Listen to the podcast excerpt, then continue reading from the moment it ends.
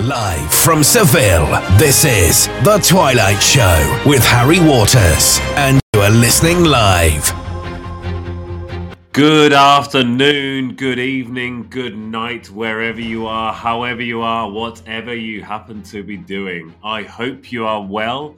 I most certainly am. Um, what have you been up to? Where have you been?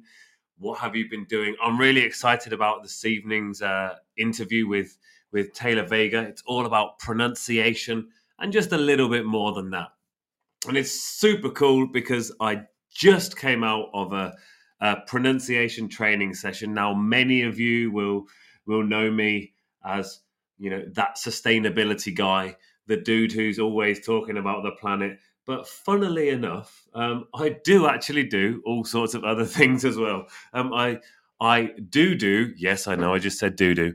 I do do all sorts of other teacher training here, there, and everywhere. And, and one of my absolute favorite sessions is it's probably a 10 year old session now. I've been doing it for about a decade, and it's called STRIP, which is stress, tone, rhythm, intonation, pronunciation.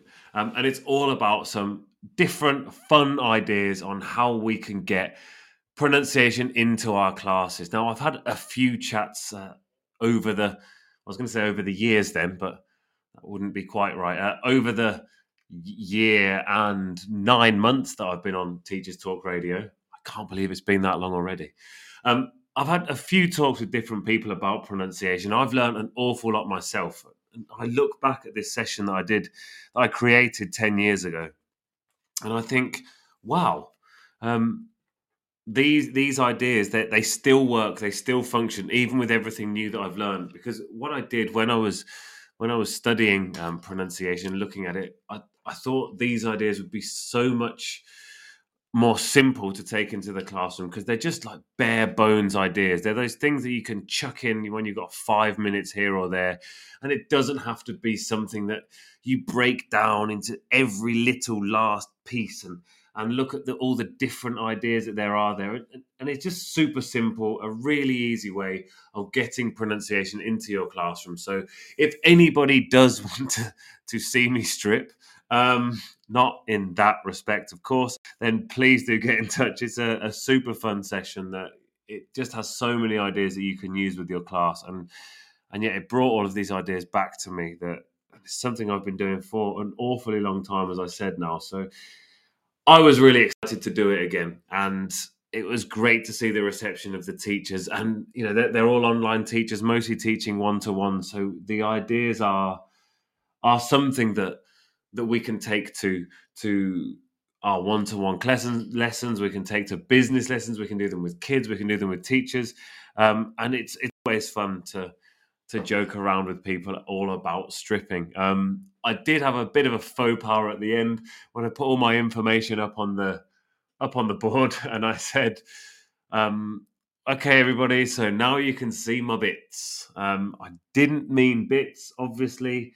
I meant well, not bits because you know, you're really not supposed to show those on on Zooms uh, apparently. So I didn't actually show my bits to anybody. Thank thankfully, well, for them mostly. Um, I don't think anyone had their magnifying glass out either. But anyway, what have you been up to this last week or so? Um, I can see that, that Tom's here and he's not been feeling well. So I want to send as many big hugs as I can to, to Tom uh, and hope he gets better uh, because everybody hates being poorly and he's been super poorly. So big hugs from me and from all the other listeners out going out to Tom. I last week wasn't on, as you may or may not have realised, because I went on my first ever road show. Um, sounds a bit fancy, doesn't it? I, I didn't think anyone would ever ask me to, to go on a road show, to be honest. But they did. Um, I was asked by, by Macmillan to go on a road show and, and talk to people about global citizenship education in both primary and secondary schools. And I, I went on a on a wee tour around Turkey got to meet some wonderful teachers who were so keen to learn more and more and more. And and there's nothing that I like more than than questions and photos after a good session. So it was it was really nice. And I, I, just want to say a huge thanks to everyone who took care of me as well. Um, I felt really wanted, which is there's nothing better than feeling wanted, and and some of the people I met, I would absolutely never forget um, for the rest of my life. There were some just truly unique people there. So a huge thanks to to everybody uh, involved. Now we will soon be be tuning in to Taylor and talking to Taylor uh, all about pronunciation, all about DEI, all about representation in ELT. She's an absolutely incredible speaker, an incredible person, and she's done some wonderful things to do with pronunciation. In fact, she's worked with one of my heroes, but we'll get to that very shortly.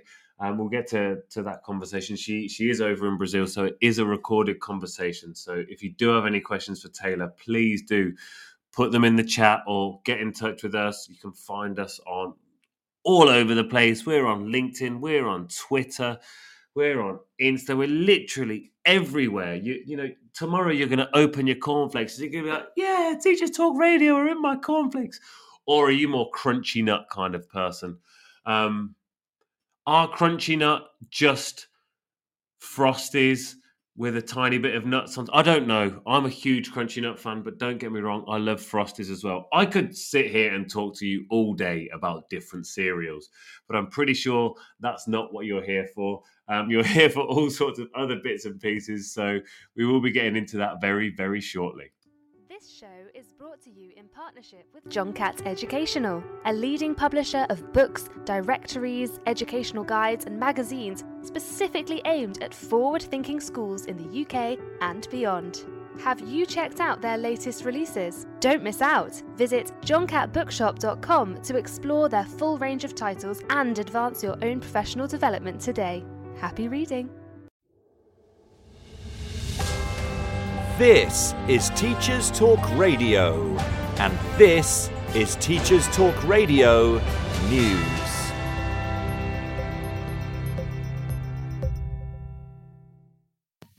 The latest budget has come under scrutiny from many quarters, with many working in education frustrated about a lack of focus on funding for education as a whole. Many have made comments on the £4 billion plan for childcare announced by Chancellor Jeremy Hunt, with Paul Waugh writing an opinion piece for the i newspaper. In the piece, Waugh refers to gaping holes in the plan to provide free childcare for working parents of under fives. Childcare providers have already warned of the lack of funding detailed in the plan, and school leaders have expressed concerns that more money will need to be found from their already stretched budgets if the proposed wraparound care is to be provided. Critics have pointed out that the new policy doesn't apply to those in apprenticeships or training, and that there is no plan to ensure that an adequately trained workforce will be in place to deliver. The government has responded by proposing changes to the staff to child ratio, moving from 1 to 4 to 1 to 5 but this has also raised concerns about a dilution of care. Since the budget announcement, many local authorities have published figures detailing how many children might qualify for a place in childcare under the scheme versus how many places are on offer at this time. Figures broadly suggest that, across the country, demand would far exceed places available. Many media outlets report on talks between England's education unions and government ministers. The talks will be met with what both sides describe as a period of calm for two weeks, with no further strike dates announced. It comes after breakthrough talks with unions representing other public sector workers, including nurses and ambulance crews. The National Education Union said in a statement that it had, along with the NASUWT, NAHT, and ASCL, agreed to intensive talks with Education Secretary Gillian Keegan. The announcement comes after walkouts in Wales and Scotland were postponed whilst unions ballot members on improved offers from the respective devolved governments. In Sunderland, the Echo reports on how former Lioness Jill Scott is helping girls have equal opportunities in football after a pitch in Jarrow was opened in her honour. Scott was part of the England team who lifted the Euro 22 trophy last summer. While she's retired from playing the game, her involvement continues. In a speech as part of the opening of the new facilities, she said that girls and women's football would take priority on the new pitches. The pitches boast floodlights and 3G playing surfaces and were jointly funded by the government, the FA, and the Premier League's Football Foundation. The new facilities link closely to the letter Scott and her teammates wrote to Rishi Sunak and Liz Truss, then Conservative leadership candidates, demanding all girls get the chance to play football at school. Scott said, I fell in love with football at school, and pointed out that everyone should have the chance to do the same. Finally, ITV News reports on comedian Jason Manford's surprise appearance at a Leeds primary school. The comic was invited to the school after a video of him conducting an audience at one of his live shows in a sing along of popular assembly songs went viral. The Assembly's Bangers sketch has since inspired a fundraising single, with profits donated to food bank charity the Trussell Trust. The comedian joined in with renditions of This Little Light of Mine, Lord of the Dance, and he's got the whole world in his hands. Footage of the visit is already making the rounds on Twitter. This has been your Teachers Talk Radio News with Joe Fox. This is 2 Minute Tech with Steve Woods, your tech briefing on Teachers Talk Radio. Hello, this week I'm going to talk about deepfake. Deepfake uses artificial intelligence to create an image or video that appears to be real but isn't. Amazingly, it's quite easy to do. It starts with a video or image of the target being uploaded to a deepfake provider, deepfake provider found via a quick internet search. The AI then takes over and maps the landmark points of the target's face just like the filters you find on popular social media apps. This is then overlaid onto another video or text-based script and hey presto, you have control of what somebody is saying doing, wearing, or even not wearing. Oh wow. Detecting a deep fake is getting harder and harder. It started with people not blinking, but that was fixed pretty quickly. Sadly, there are lots of people making use of this for the wrong reasons, and our young people are being left to wonder what is real and what isn't. There's even something called a shallow fake, where an original video or audio is doctored using simpler editing tools to change the original message. The main questions you need to ask yourself are why is this video being shared? When was the video published? Is the message something you'd never expect from that person?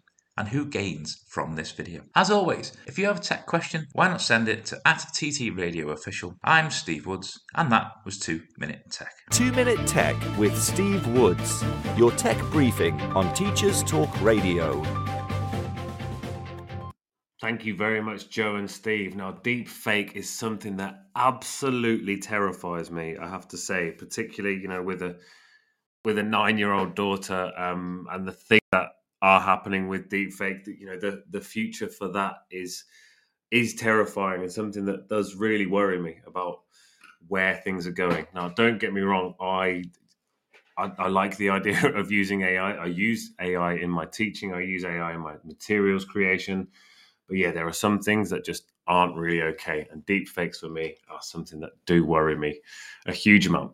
Anyway, back to the matter at hand. And that being the, the conversation I had very recently with somebody who is my birthday twin. I don't have many birthday twins.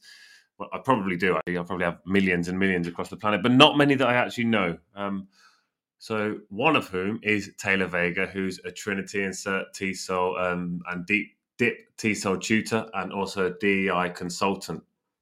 Um, and she, as I say, lives in Brazil. And she shares my birthday, which incidentally is on Friday. So anybody who would like to send me hugs or I don't know, high fives or I don't know, a fist bump as well, if you so desire, please feel free to send them all virtually uh, to me wherever you like, um, but also send them to Taylor. So I didn't even realize uh, when we did the interview that that Taylor was my birthday twin. So sadly, as Arians, we didn't get to talk about all of the wonderful things um, about our star sign because that is, of course, a very important thing in life, um, and I completely believe in all of that nonsense. Um, but that's just my opinion. So um, here is Taylor Veigga and I. If you do have any questions, feel free, as I said, do chuck them into the chat, or of course you can send them to me um, or to Teachers Talk Radio, where wherever you like, wherever you like. So here's Taylor and I. Hello, Taylor. Thank you so much for joining us. It's an absolute pleasure to have you here. Um, and for anybody who is uh, listening, this is a recorded interview, so Taylor won't be able to respond immediately, but I'll do my best to respond. Sorry. Taylor, hi. Hi, Harry. How's it going? It's it's very well. Um, a little chilly, but it, it's going it's going pretty well. So as I do with everybody when when they come on the show, obviously um, you're very welcome. I'm delighted to to have you on. But I'd like to know a little bit about your your journey in ELT.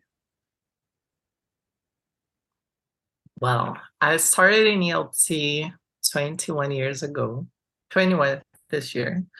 Uh, so I think I've done a little bit of everything. I started obviously as a teacher and slowly kind of moved into teacher education, teacher training, um, more recently materials writing and editing, and also as a consultant. I've been a school coordinator. So I, I think I've done a little bit of everything, but there are still things that I want to do that I haven't really done. So it's it's funny how when we think of ELT, we immediately think of teaching, and and that's wonderful because that's what we love to do, and that's how most of us started. But it is a really broad field, so you can do many other things, and uh, never ceases to amaze me, like how many opportunities and things we get to do uh, in ELT. It's it's crazy, isn't it? Things just keep popping up out of nowhere. Um, I mean, the other day, someone it is crazy, yeah. Yeah, so I said, "Would you like to do a voiceover?" And I was like, "Yeah, sure, I'll do a voiceover. I've not done one before." And like these just weird things just pop out of everywhere. I, I love it. So varied.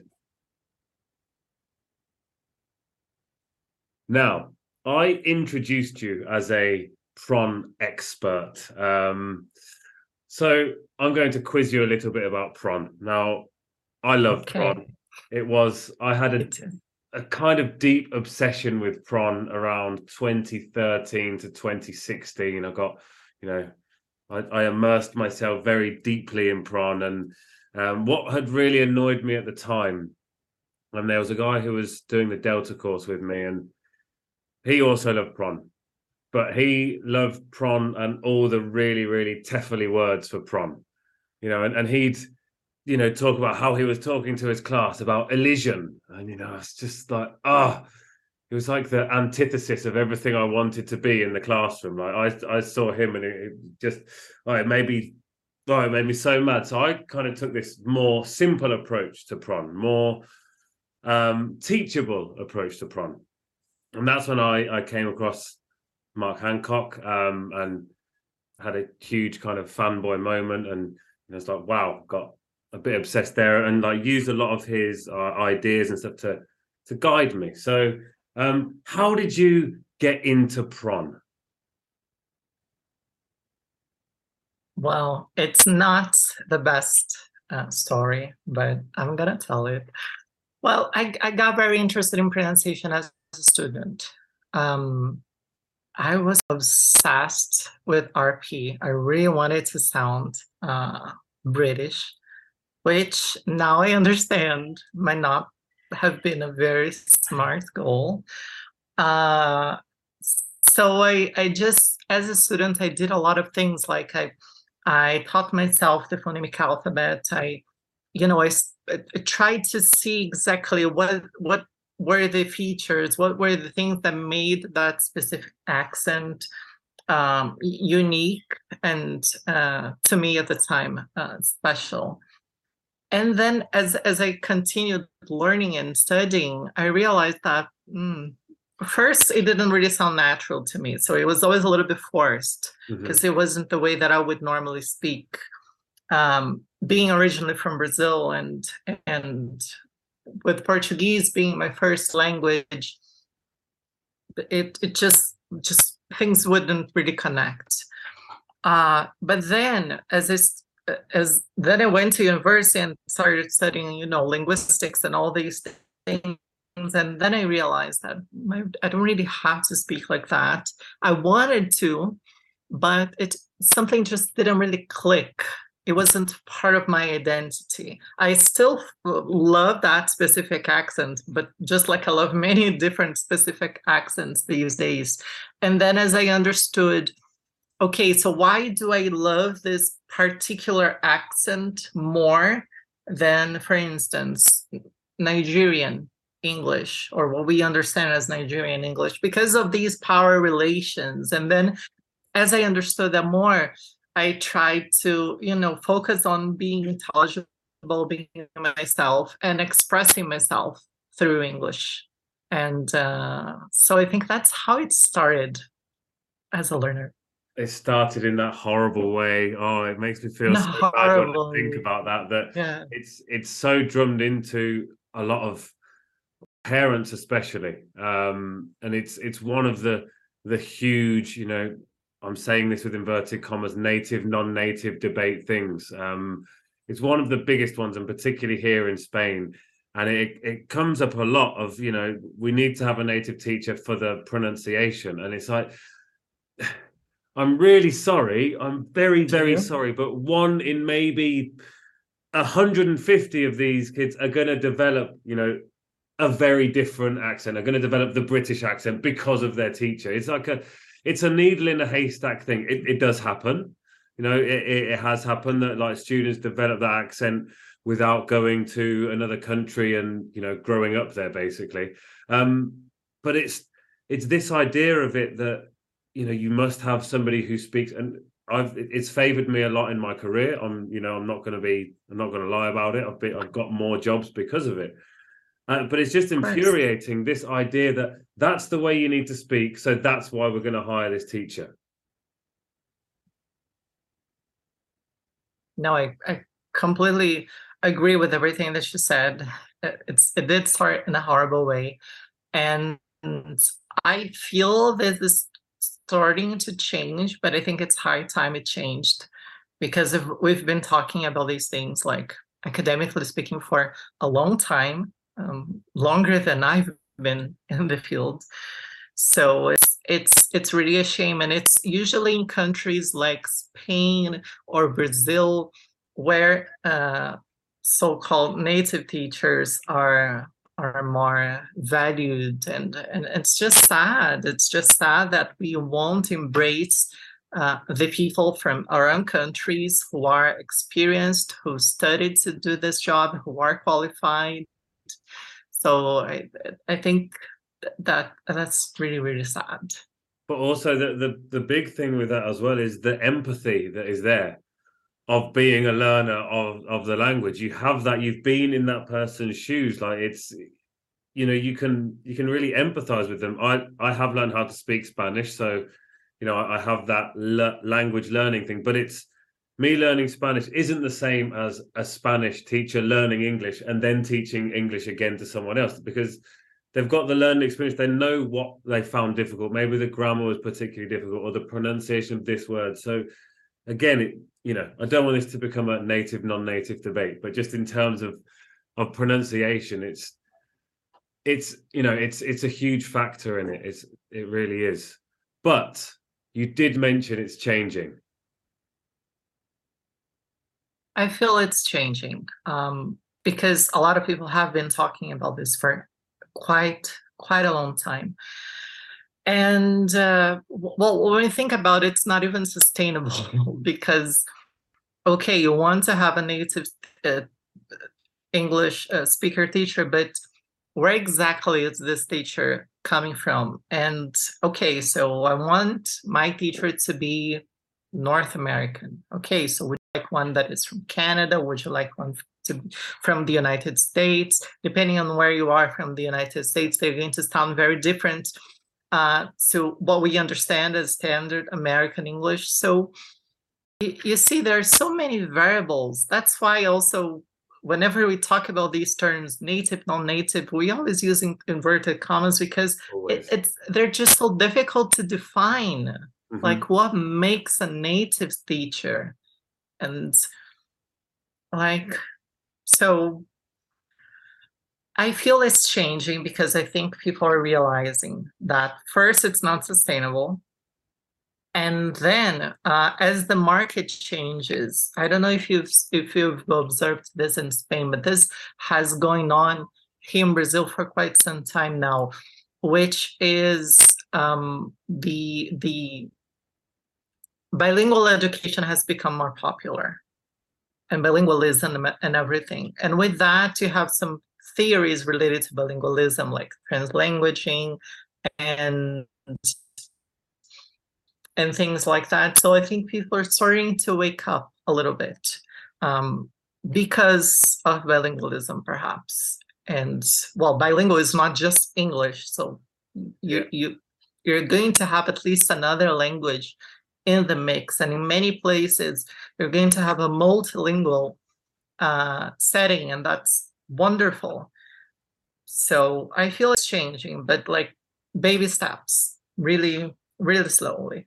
It unfortunately, is, it's, true because you know I, I remember hearing the term the term elf English is a lingua franca when talking about elf pronunciation, um, and like I've been teaching for 15 years and it wasn't until very recently that this idea of elf pronunciation came up like all the pronunciation in all books has always mm-hmm. been well in that i've taught has always been rp and even mm-hmm. you know within the uk you, you, drive 15 minutes and the, the name for your bun has changed anyway you know or the name for your bread roll has changed to another name like and that's just 15 minutes everything changes in like a second even in the uk so the fact that it's been this this solid lump that that everybody has to teach and you know in all the books it comes with that pronunciation it's it's so i don't know um fulfilling to see that there are textbooks coming out now with you know this idea of english as a lingua franca and this pronunciation that isn't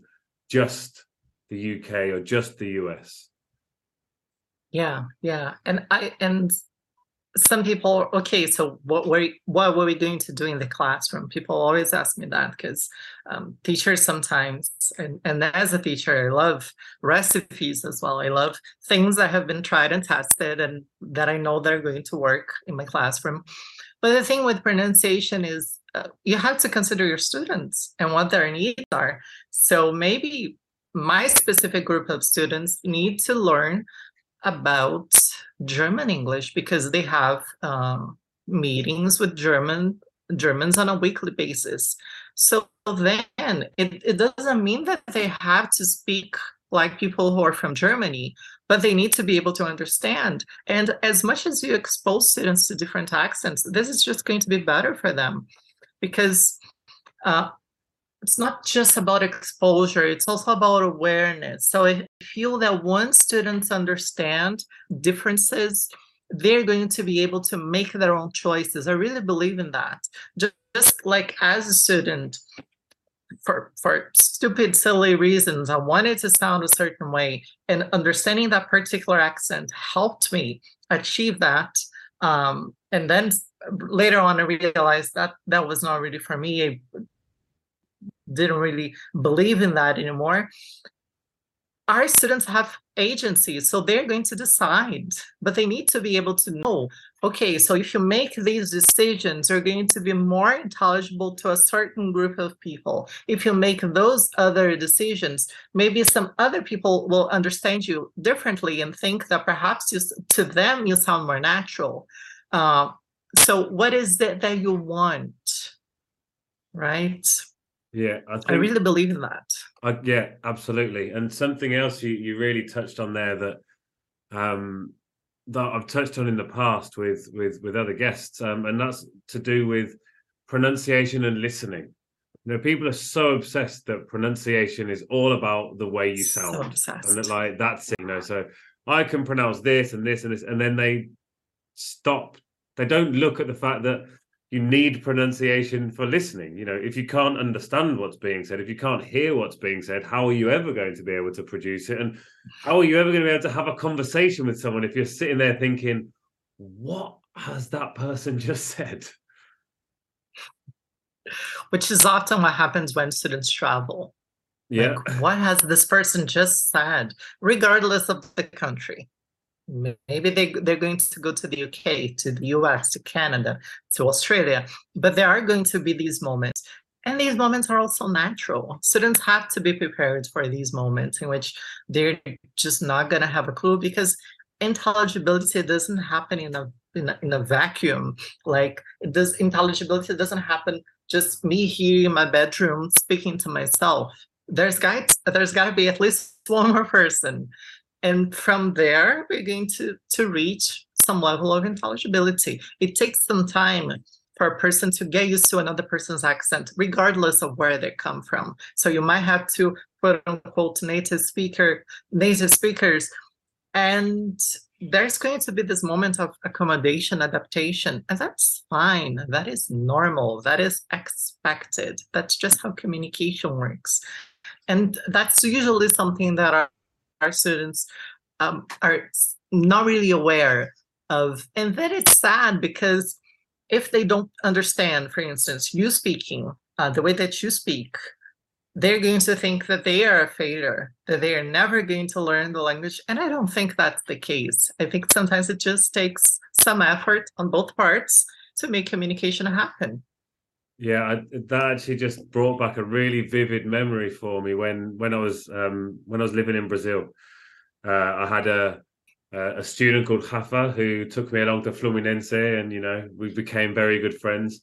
Um, I used to live near that club. Ah, uh, yeah. Oh, I could, yeah, I could sing on, you, on that sing songs. Oh, really? Wow, that's mm-hmm. amazing. Mm-hmm. Um, there's the statue of the goalkeeper with four fingers. I seem to remember inside the club. Um, mm-hmm. my, my, vague memory of that.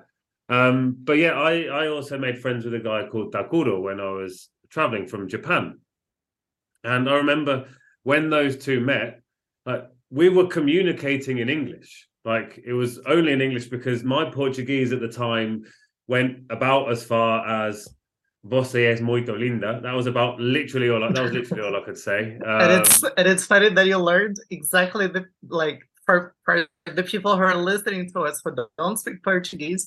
It was like the phrase that would you would say to a female. Let's make that very clear. So you really learned uh, Portuguese for very specific purposes. Yes, yes. Well, I've been there only a few days. Only a few days. Um, very, very specific. And my my Japanese stretched as far as Kinoshita, which apparently means under the tree. And that was Takuro's surname, and he told me that's what it meant. So at the time, that was all of the Japanese I knew.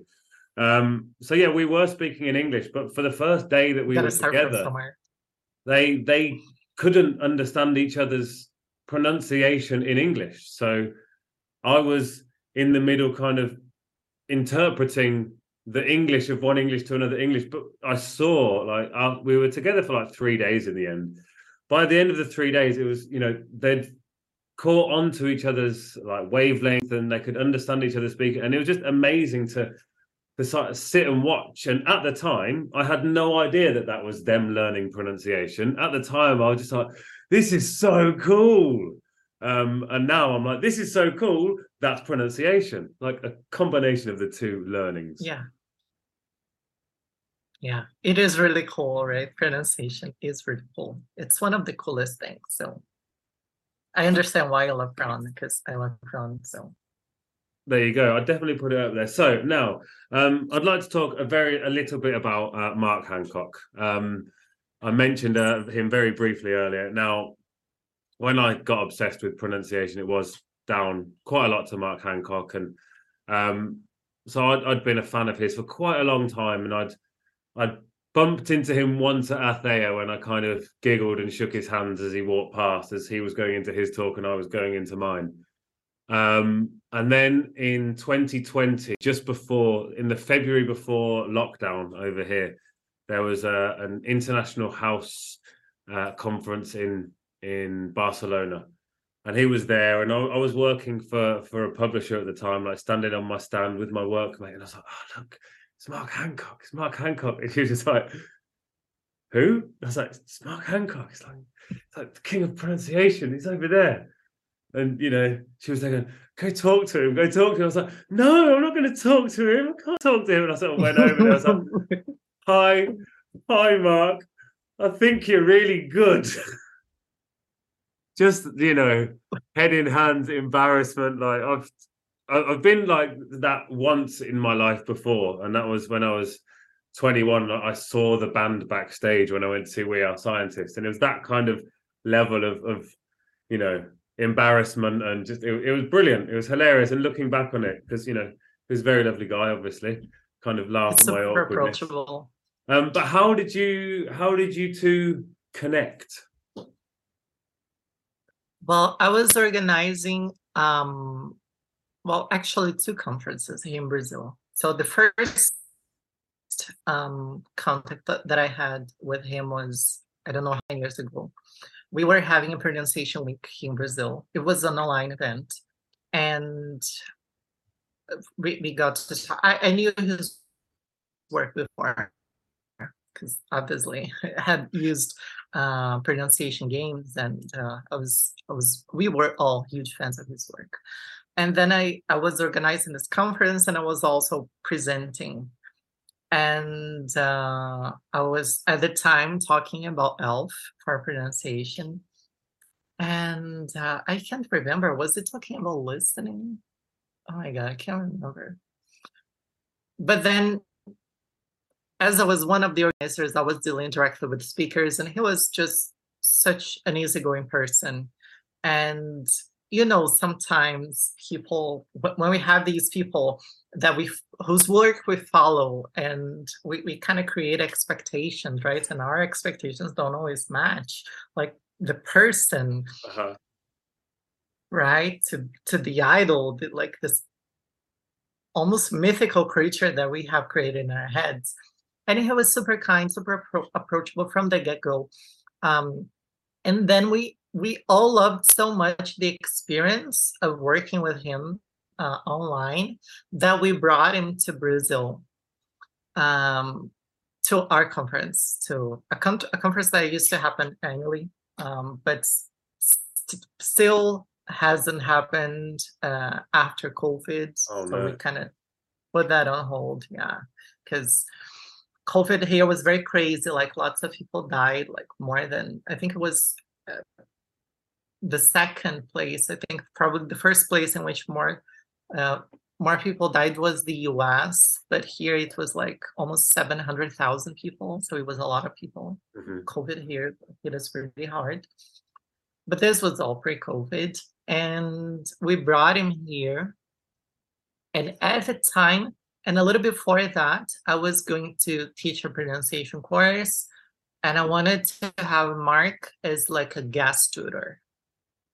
Yeah. And that's how it all started. And I I just never left him. I just never let him let him go. And we've been going on for again, I don't know how many years. Um, but he's he's better uh, keeping track of things. So this is our 10th edition. We're going to have a 10th edition of our course. So I think this is our fifth year. Yeah. That's uh and then that course became our course. Yeah. Yeah. It's uh I, I do see it widely publicized. This uh people should all check it out, obviously. Um 10 courses, that's exceptional. Well done. Congratulations. Thank you. Okay. Thank you. Um, so let's move on. We're gonna take a, a fork in the road now. and We're going to move in a in a different direction. So I mentioned at the start you're a pronunciation expert. I also mentioned right. um, you're a DEI consultant. Now, I'd like to look back at a a post that um, Peter, well, refer to a post that Peter Fullagar posted a couple of weeks back, um, calling out um, publishers. Well, not calling out, quest asking. He didn't call out. He was he was asking publishers if they could um, direct him in the way of any LGBTQI um, plus materials or um, any figureheads or you know anything like that. You know, a, a, nice coverall. Can you please show me where to go for my talk so I can I can look at it and. From what I saw from the shares and, and from what he posted, there was no direct response to him saying, Hey, go to page 17 in our textbook and you will see this here. So it leads me to to the question of representation do you think that ELT is anywhere near good enough in terms of representation for the LGBTQI plus community? It's a big question. I think you know the answer already, and I think people listening to us at home know the answer already. And no, it isn't. It isn't anywhere near what we need because publishers just shy, shy away from LGBT uh, plus issues, just like they shy away from very important things such as race, such as uh, special uh, disabilities, sexism. So unfortunately, the it's I think we're having some improve. We've been having some improvements over the years, but textbooks as a whole, there's still this very like sanitized white upper middle class place in which people are always traveling. They're always traveling abroad, and it just doesn't really reflect most people's realities. It certainly doesn't reflect all my students' realities. And um, particularly when it comes to LGBT uh, plus issues, mm, you, you have some like innuendos here and there. So you have these like sometimes you have like two characters that are always together, always appear together, but never something explicit. And that is just so bad because first there there are LGBT plus students in the classroom. They cannot see themselves in that material.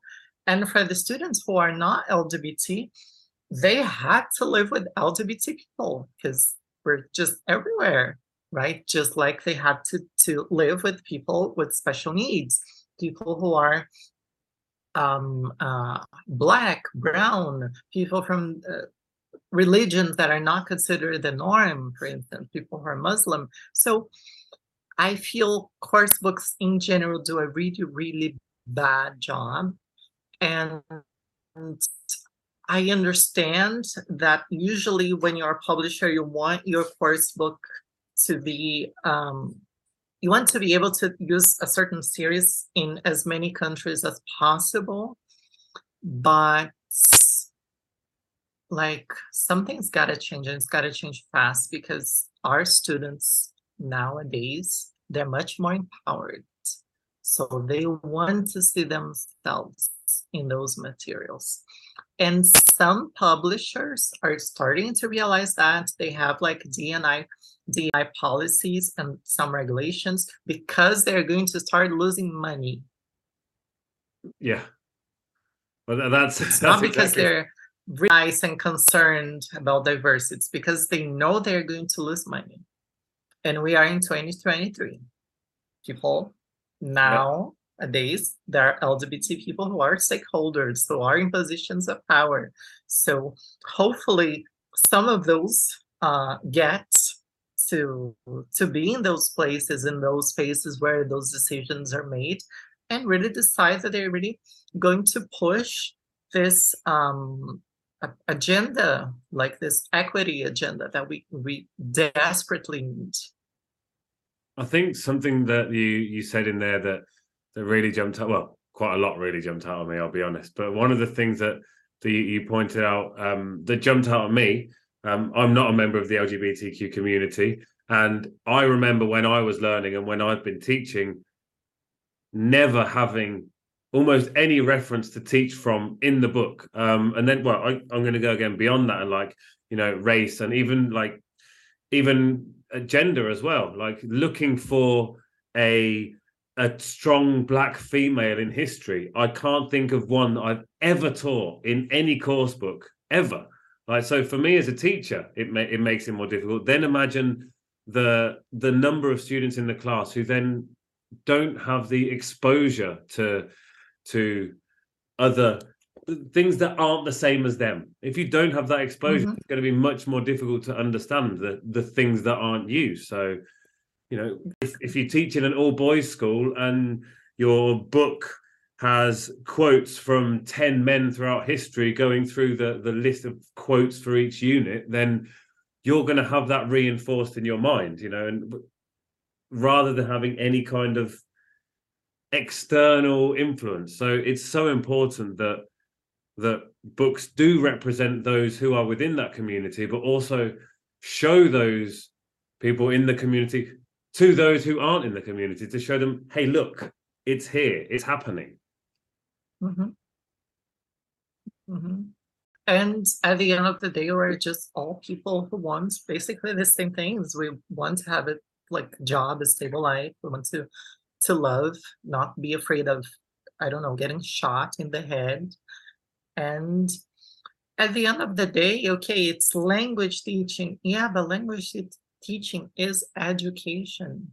And it's part of education to teach the person, you teach the individual, you don't teach them, you don't teach the book, whatever it is in the book. So I feel it's very important, regardless of the age group that we're working with, to to have a, a space that is inclusive. Because unlike some other minority groups, for instance, when we talk about Black people, the student is visibly Black or brown or Asian. Right? But when the student is LGBT, that is not always so obvious.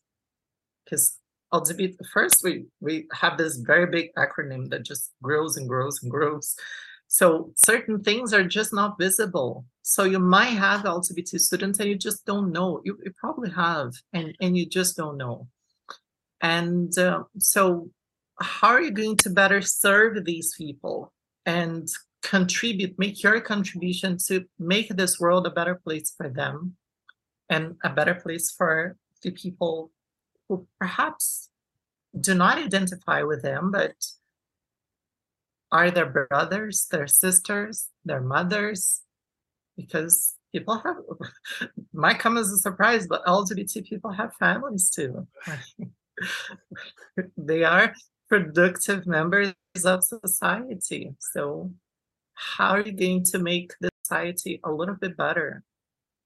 It's, it's something again that you mentioned there that it's not just English that you're teaching, and it's not just maths that you're teaching. It's not just no you know geometry that you're teaching you say you're, you're teaching the person and as a teacher um you, you sometimes command the respect of your students you know you sometimes have an influence on your students you're you know particularly with primary students as well when they are more malleable let's say um and they're more accepting to new ideas as a teacher you're with them as much of the day as their parents are with them you know if you have your class for five Sometimes hours a more. day. Exactly. Sometimes more. So your influence on a child is enormous. It's it's it's beyond what you can possibly even think about. And to imagine that, you know, all we're going to do is make sure they can pass their All we're going to do is make sure they, you know, they understand the schwa.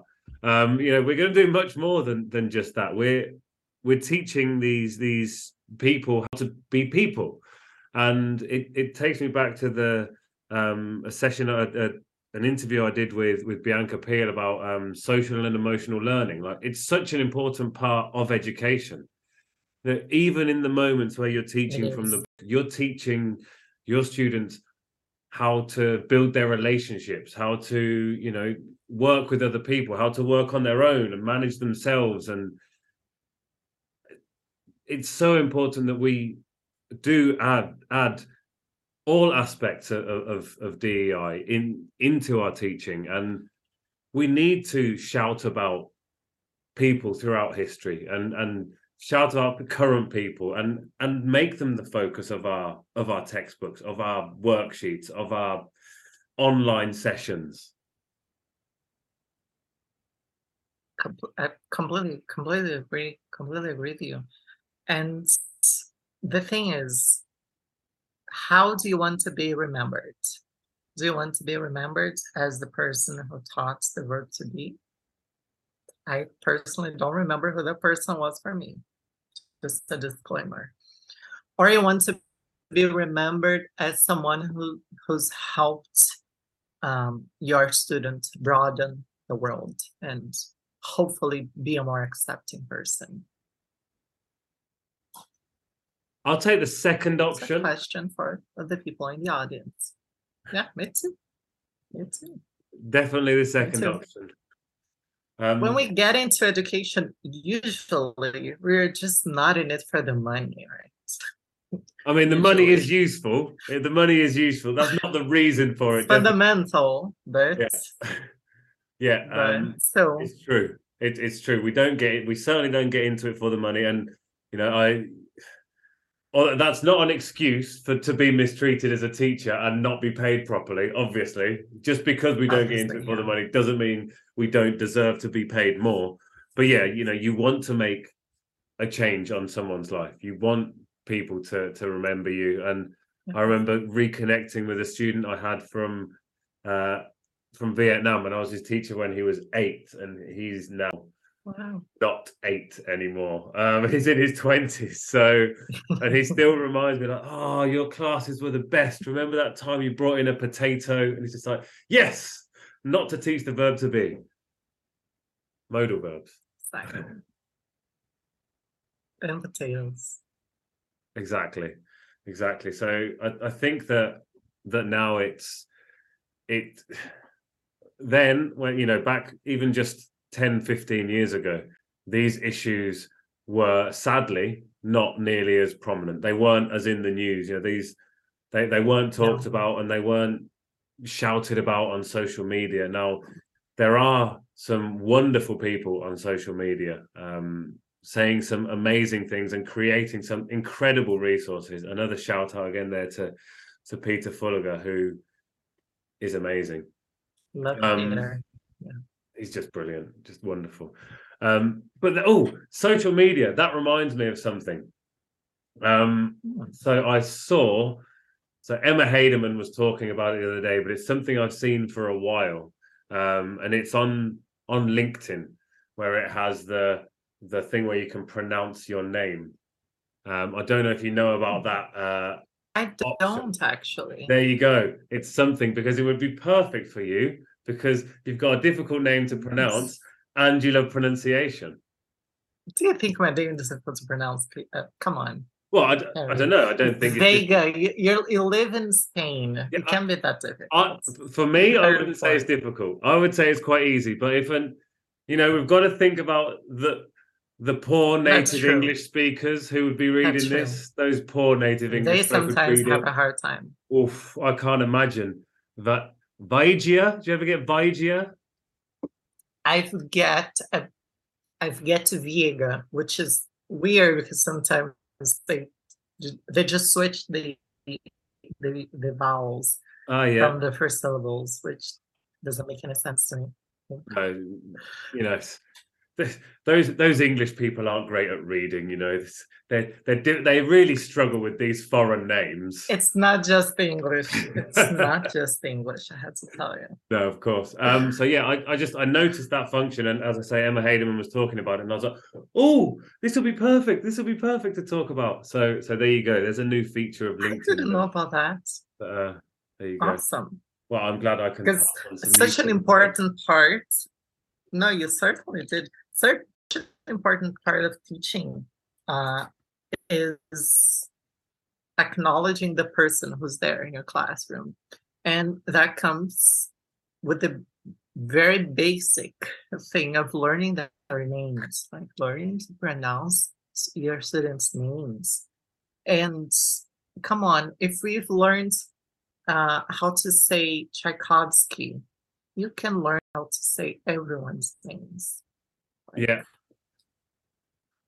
Yeah, that's one of the things that really struck me about my my teaching career when I was in China, and that was students coming up to me just saying, "Oh, what can my English name be?" Like, and it's like immediately like of of everything within your identity. So you know, to be represented in that class, you know, taking away straight away your name like Yeah. literally the thing that is attached to you like maybe you know perhaps you want to change your name that's fine like, by all means but you mm-hmm. know, your own name is you know if someone then says to you on top of that oh i'm going to change that because i can't pronounce that and that's it like i can't pronounce your name so i'm going to call you tommy what what like it's absurd How and, crazy is that?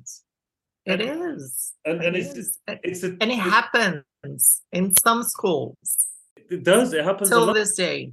For instance, there is this school in Brazil. It, it does. There is a school in Brazil. They do that with the teachers. So the teachers, once they start working there, they have these like, I, I can't even call it a nickname because it's just so crazy. So, for instance, I knew this teacher called Guilherme, which is a common name in Portuguese, a common name in Spanish, Guilherme, a, a common name in Italian, I think. So, um, if I'm not mistaken, I think it's also common in Italian. and there he was Bill. Like, because uh, Guillermo is William in English. They changed it from William to Bill. Like, yeah, why not? Of course. like It's funny. it's- I, I do that here in, in Spain. If someone says, "Ah, Harry," eso que es en español, and it's like, Harry is a diminutive of Henry, and Henry is Enrique, so therefore Harry is Quique. And they're like, "Entonces tú eres Quique?" And I'm like, "Yes, I'm Quique. If you want to do that, if you want to translate my name, fine, go ahead. But you know, I'm." It's you're gonna have they're like, but it sounds like Javi, and it's like might sound like it, but it's Quique. So if you want to give me my Spanish name, that's it. And they're just like, that doesn't really work. And it's like, it's not because you don't translate your name. You don't need to translate it to the other. Keep your name, keep your identity. If you, you know, it's it, it's your name. Yeah, it's it's crazy. It's it's and yeah, it, just because of difficulty of pronouncing it, I find this difficult to say, so I'm going to change it. No, Yeah. anyway.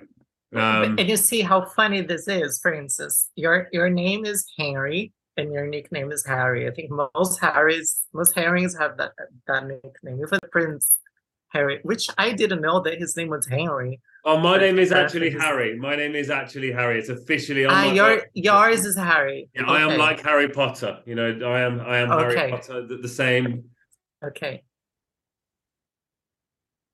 Okay, but but take Prince Harry for instance, whose name, uh, birth name is Henry. hmm the the the when we think about names and and certain and surnames and, and nicknames look how much affection there is in those things so maybe okay he's henry that became a harry and his wife calls him h for instance because I've, I've seen like in interviews Meghan Markle talking too. about him and say okay so h blah blah blah h did this h did that so there is so much love embedded in these things. So I, I, I, it just doesn't make any sense to me that someone would want to mess that up.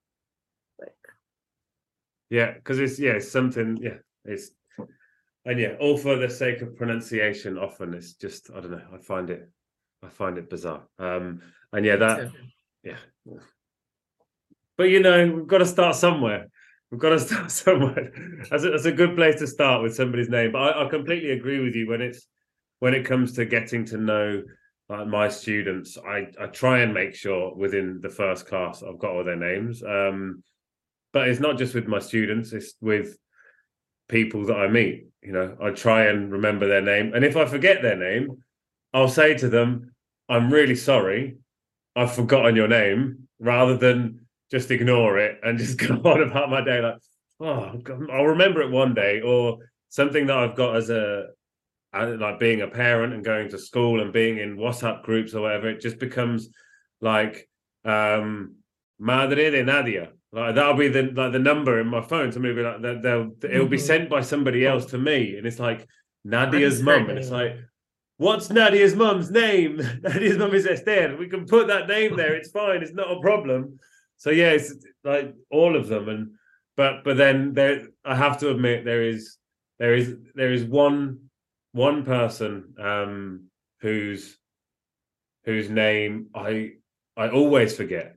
I always forget when I when I see her. Her name's Sonia.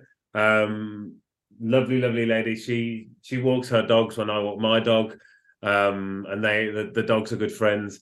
So she's Edel and Iron's mum. And I, whenever I go out there, suddenly I draw a blank, and it's like I've forgotten Sonia's name again.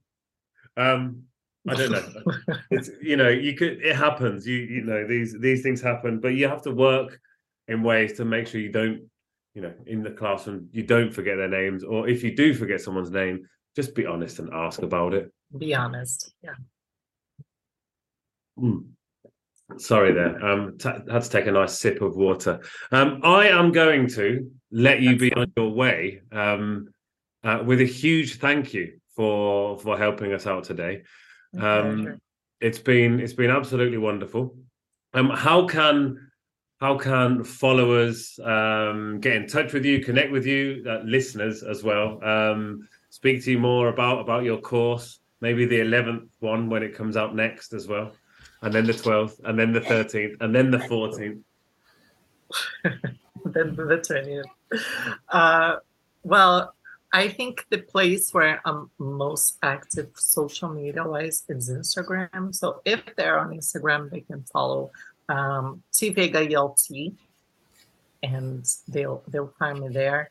I'm also on LinkedIn, but as as you noticed, I don't use LinkedIn that often, but I always try to check it at least like once a week. So if people want to connect, I'm on LinkedIn as well and uh, let's keep the conversation going. Like if people need some pronunciation advice and uh, perhaps some direction, I'll be just more than glad to help.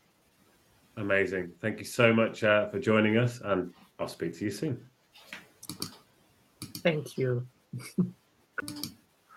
so that was uh, Taylor and I speaking. It, it was so wonderful to to have her on. To you know, she opened my eyes to a lot of things. It was, it was such a, a wonderful experience. Now, thinking about pronunciation, and we we talked about it a bit, and we touched on it a bit, and she mentioned how how when she was getting into pronunciation, it's because she wanted that that RP. She wanted to, to, to sound British. I mean, I don't know why anyone would want to sound British. I certainly don't want to, but you know, sometimes you just got to live with what you got. Um, but she mentioned that, and I think uh, you know, as a as a language learner myself and as a as a teacher and somebody who speaks often with people in English with who who aren't necessarily English, this somebody's accent is so much different to pronunciation and it's a confusion that often happens and people get really bogged down with this and they want to sound british but you, you, you don't need to sound british or canadian or american or australian it's it's a true sign that you've done something huge with your life you know your own accent is your accent you know if you are from spain and you speak english you know you shouldn't need to speak with uh, an english accent. You you sound wonderful as you are. It shows the the effort that you've gone into you know if if you are from italy or or turkey and or or brazil and you you speak with a different accent, go ahead. Don't be afraid. Don't be ashamed to speak with that accent. I'm sure it's absolutely wonderful. I've, you know, I've, I spent last week over in Turkey and, you know, it, I spoke to so many different teachers and all of their accents were wonderful and their, their English was far better than my Turkish will ever be. You know, every single person I spoke to there.